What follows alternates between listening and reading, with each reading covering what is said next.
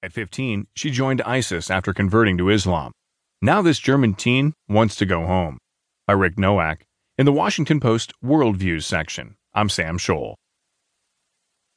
When 15 year old Linda W. started to wear long sleeved clothes early last year, it quickly struck her classmates and teachers in the sleepy eastern German town of Pulsnitz as odd.